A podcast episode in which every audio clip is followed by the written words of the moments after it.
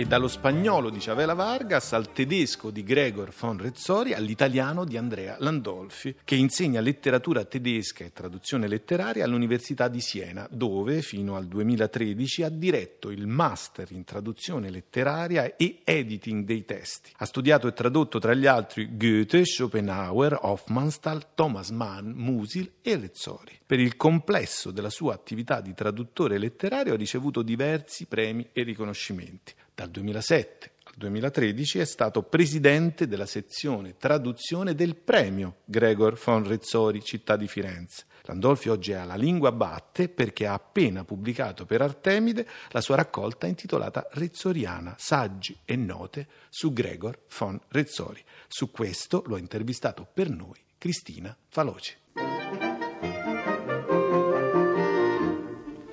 Buongiorno. La notizia che accomuna le pagine culturali di oggi, sebbene in diversa misura, è quella della morte dello scrittore Gregor von Rezzori. Ne ha dato comunicazioni alle agenzie ieri il suo traduttore Andrea Landolfi. Animo, come si dice, inquieto, aveva scelto come residenza definitiva il nostro paese dopo un lungo vagare. E nel nostro paese è morto nella sua casa di Donnini nel Valdarno a 84 anni. Il suo nome raggiunse la notorietà dopo la seconda guerra mondiale grazie a una trasmissione radiofonica intitolata Storie di Magrebinia, terra d'invenzione, che tuttavia adombrava l'Austria-Ungheria e il tema del crepuscolo dell'impero asburgico fu del resto ricorrente nella sua opera letteraria, che comprende titoli, ricordiamo, Un Ermellino a Cernopollo, La morte del fratello Abele, Disincantato ritorno, eccetera. Questo era Giacomo Scarpelli nella rassegna delle pagine culturali il giorno dopo la morte di Rezzori, il 23 aprile 1998. Andrea Landolfi, lei è il traduttore d'elezione di Gregor von Rezzori ed è diventato, lo abbiamo sentito, una persona di famiglia evidentemente, oltre a essere curatore del lascito dello scrittore. Nessuno meglio di lei quindi può dirci cosa rappresenta la figura e l'opera di Gregor von Rezzori per la cultura e l'identità europea nel Novecento. Domanda non facile perché è una questione assai controversa, nel senso che per me e anche per altri, per Eli Wiesel, per Claudio Magris, rappresenta un autore fondamentale del Novecento, una persona che ha eh, nello stesso tempo ripreso la grande tradizione asburgica, ma è andato molto più avanti di quelle premesse. Su questo si è innestata una, una serie di polemiche, eh, molte alimentate da lui stesso, soprattutto in Germania, che hanno fatto sì che venisse mh, la sua figura molto ridimensionata rispetto a quello che è davvero. In effetti Landolfi in Italia è stato Claudio Magris a consacrare Rezzori come l'ultimo esponente della grande stagione della letteratura mitteleuropea. Il fatto però, mh, mm, appunto lo diceva lei, di essere uno scrittore irregolare, incostante per buona parte della vita, apolide, ha condizionato in modo decisivo la sua ricezione, appunto in particolare quella di lingua tedesca. Non è un po' un paradosso, visto che per uno scrittore senza patria come lui era proprio il tedesco l'unica patria riconosciuta? Rezzori era un uomo molto, molto spiritoso, molto ironico e molto autoironico e tra le tante cose buffe che diceva, diceva che lui scriveva eh, in tedesco per accidente, ma che in fondo sarebbe stato molto meglio per lui scrivere in un'altra lingua, perché in fondo si sentiva assai lontano così dall'idea, dalla figura dello scrittore tedesco. Per essere uno scrittore tedesco a lui mancava una certa seriosità che invece vedeva nei suoi colleghi, nei confronti dei quali era anche estremamente acuto, eh, poteva essere anche estremamente cattivo. Mi ricordo eh, un paio di suoi ritrattini, per esempio di Günther Grass, veramente feroci per ironia, ma anche per assoluta acutezza di giudizio. Landolfi, lo abbiamo detto, l'occasione di questa intervista è il suo volume Rezzoriano, uscito quest'anno per Artemide. Vi sono raccolti i saggi e le note che lei ha dedicato a Rezzori nell'arco di 30 anni. Un rapporto tra autore e traduttore, possiamo dire unico, visto anche la particolare modalità di riscrittura a cui Rezzori sottoponeva i suoi libri. Lei ha potuto assistere in certi casi da vicino a questa attività e che cosa ne ha tratto? Rezzori era, secondo me, di una modernità strabiliante, perché bisogna pensare che eh, in anni ancora precedenti all'avvento pervasivo del, del web, lui aveva del concetto di copyright un'idea assolutamente aperta. Considerava i suoi testi continuamente suscettibili di integrazioni e variazioni, il che rendeva il lavoro del traduttore assolutamente affascinante. In questo senso, lui conosceva molte lingue e molto bene.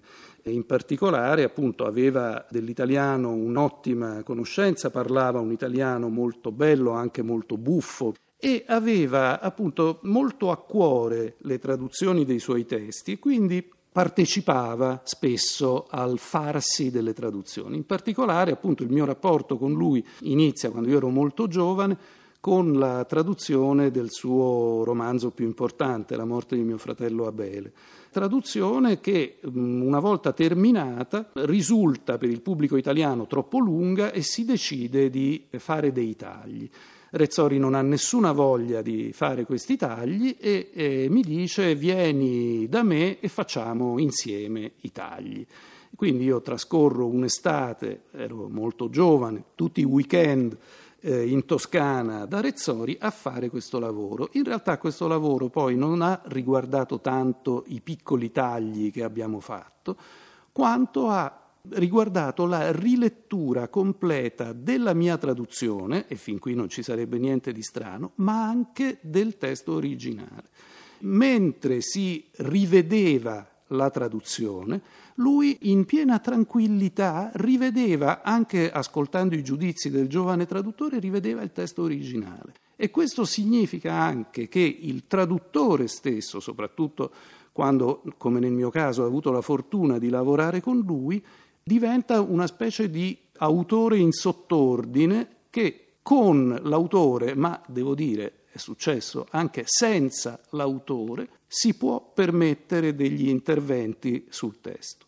Che cosa lo ha attratto maggiormente in Italia? La cosa più importante era che ho cercato l'Italia nuova, cioè il paese moderno, il, il paese dove delle cose si passano che non si passano mai dappertutto né in Francia né in Inghilterra né in, eh, in, in Germania, non parliamo, eh, ma c'è una popolazione, un vecchio popolo nuovo, con un futuro, con dei problemi sociali, con una grande differenza sociale, con eh, delle cose, eh, con, con, con tutte le possibilità della vita. Ecco, i soggetti per uno scrittore. Ma non trova che questo possa portare anche una forma di nevrastenia della tecnocrazia. Non lo credo perché ehm, è una forma speciale di muoversi, una forma speciale dell'energia anche. Eh, si vede come un italiano va con la Vespa e questa forza è naturale, è una forza nel popolo italiano molto innata e soprattutto ce ne sono tante possibilità di uno sviluppo sociale, nello standard della vita, tutto questo. La neurastenia comincia con la borghesia, quando sono, sono arrivati la gente.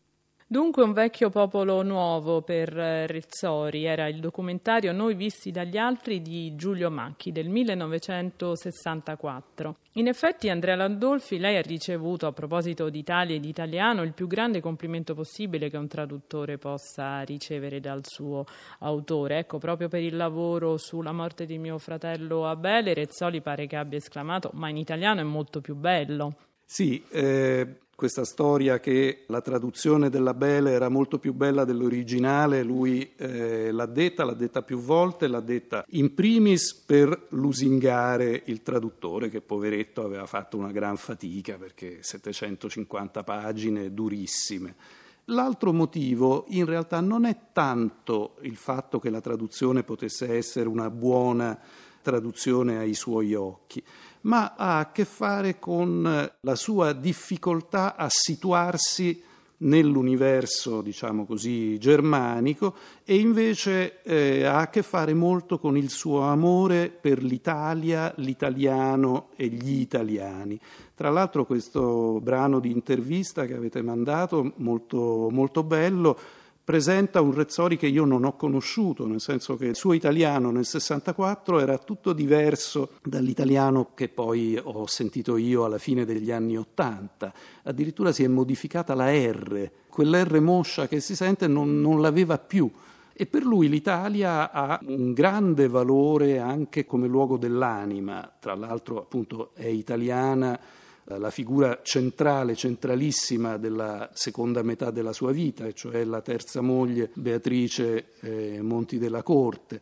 E l'italiano è diventata per lui la lingua della confidenza e della comunicazione affettuosa, amorosa, intensa. E quindi io credo che questa sia anche la ragione per cui amava le traduzioni italiane delle, delle sue opere più di altre. Landolfi, in uno di questi saggi della raccolta rezzoriana, lei illustra tra l'altro molto bene il tipo di interventi linguistici che ha dovuto fare sulla sua stessa traduzione della morte di mio fratello Abele, quasi a tre decenni di distanza. Ecco, che cambiamenti ha apportato alla lingua italiana di allora e com'è in definitiva per un traduttore rivedersi dopo trent'anni? Sì, erano trascorsi 30 anni da quella traduzione, si è deciso per il centenario della nascita di Rezzori nel 2014 di far riuscire questo romanzo, La morte di mio fratello Abele, appunto dopo eh, la traduzione, dopo 30 anni. E io ho ottenuto con non poche difficoltà di poter rivedere completamente la traduzione, perché le traduzioni, come si sa, invecchiano e quindi vanno, vanno aggiornate. È stato un lavoro molto interessante perché rileggendomi ho naturalmente ricordato tutta una serie di episodi della mia collaborazione, quindi è chiaro che un traduttore di 30 anni che poi si rivede eh, a 60 ha tutto un altro modo di vedere le cose, quindi io su molti aspetti ero stato allora troppo accondiscendente con Rezzori che era intelligentissimo, amava l'italiano, ma era anche estremamente appunto bizzarro, capriccioso, quindi ogni tanto si fissava sulle parole. Agnizione è una parola che appunto che lui non, non conosceva, che non amava e ho dovuto eh, faticare moltissimo per, eh, per, fargliela accettare, passando dal greco, insomma è, è, stato, è stato, molto difficile. Altre volte era eh, invece lui molto, molto morbido e quindi lasciava che eh, il traduttore affermasse la sua, la sua, convinzione. Altre volte mi ha proprio impedito di eh, tradurre espressioni in un certo modo e io mi sono piegato semplicemente perché ero molto giovane e molto inesperto.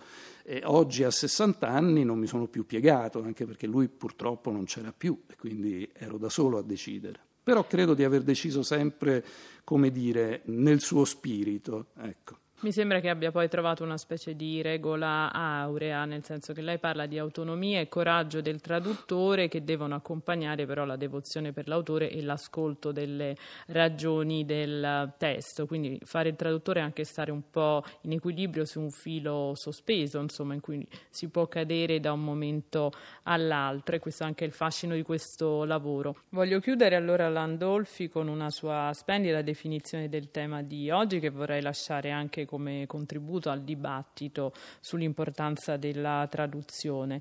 Lei scrive: Compito del traduttore è consegnare il testo a una effimera eternità. E a questo punto aggiungo soltanto che a questa effimera eternità, nel nome di Gregor Forrezzori, è dedicato ogni anno un premio che ha voluto fortemente sua moglie e che appunto rende onore alle migliori traduzioni in italiano che escono appunto nel nostro paese, di cui lei è stato anche presidente, membro del comitato direttivo, se non sbaglio. Sì, sono stato mm, presidente della giuria che attribuiva il premio appunto alla migliore traduzione. In fondo gli scrittori scrittori lasciano memoria di sé ovviamente nei loro, nei loro libri. In questo caso Rezzori ha lasciato memoria di sé in questa meravigliosa casa nel Valdarno, dove ha vissuto appunto negli ultimi trent'anni della sua vita e questa casa alla sua morte è stata lasciata assolutamente intatta come era, con i suoi oggetti, con le sue cose, ed è stata trasformata da Beatrice Monti della Corte in una eh, fondazione, la Santa Maddalena Foundation, che ospita ogni anno un certo numero di giovani scrittori per soggiorni creativi. Ed è molto bello che questi giovani scrittori che magari non avrebbero nemmeno mai sentito nominare Rezzori, vengono da tutto il mondo, vivano per eh, alcune settimane nelle stanze, nei luoghi dove Rezzori ha vissuto, si misurino non solo con i suoi libri ma anche proprio con i suoi oggetti che sono, che sono rimasti lì. E questo naturalmente è un contributo straordinario anche alla memoria viva dello scrittore, oltre ai libri naturalmente.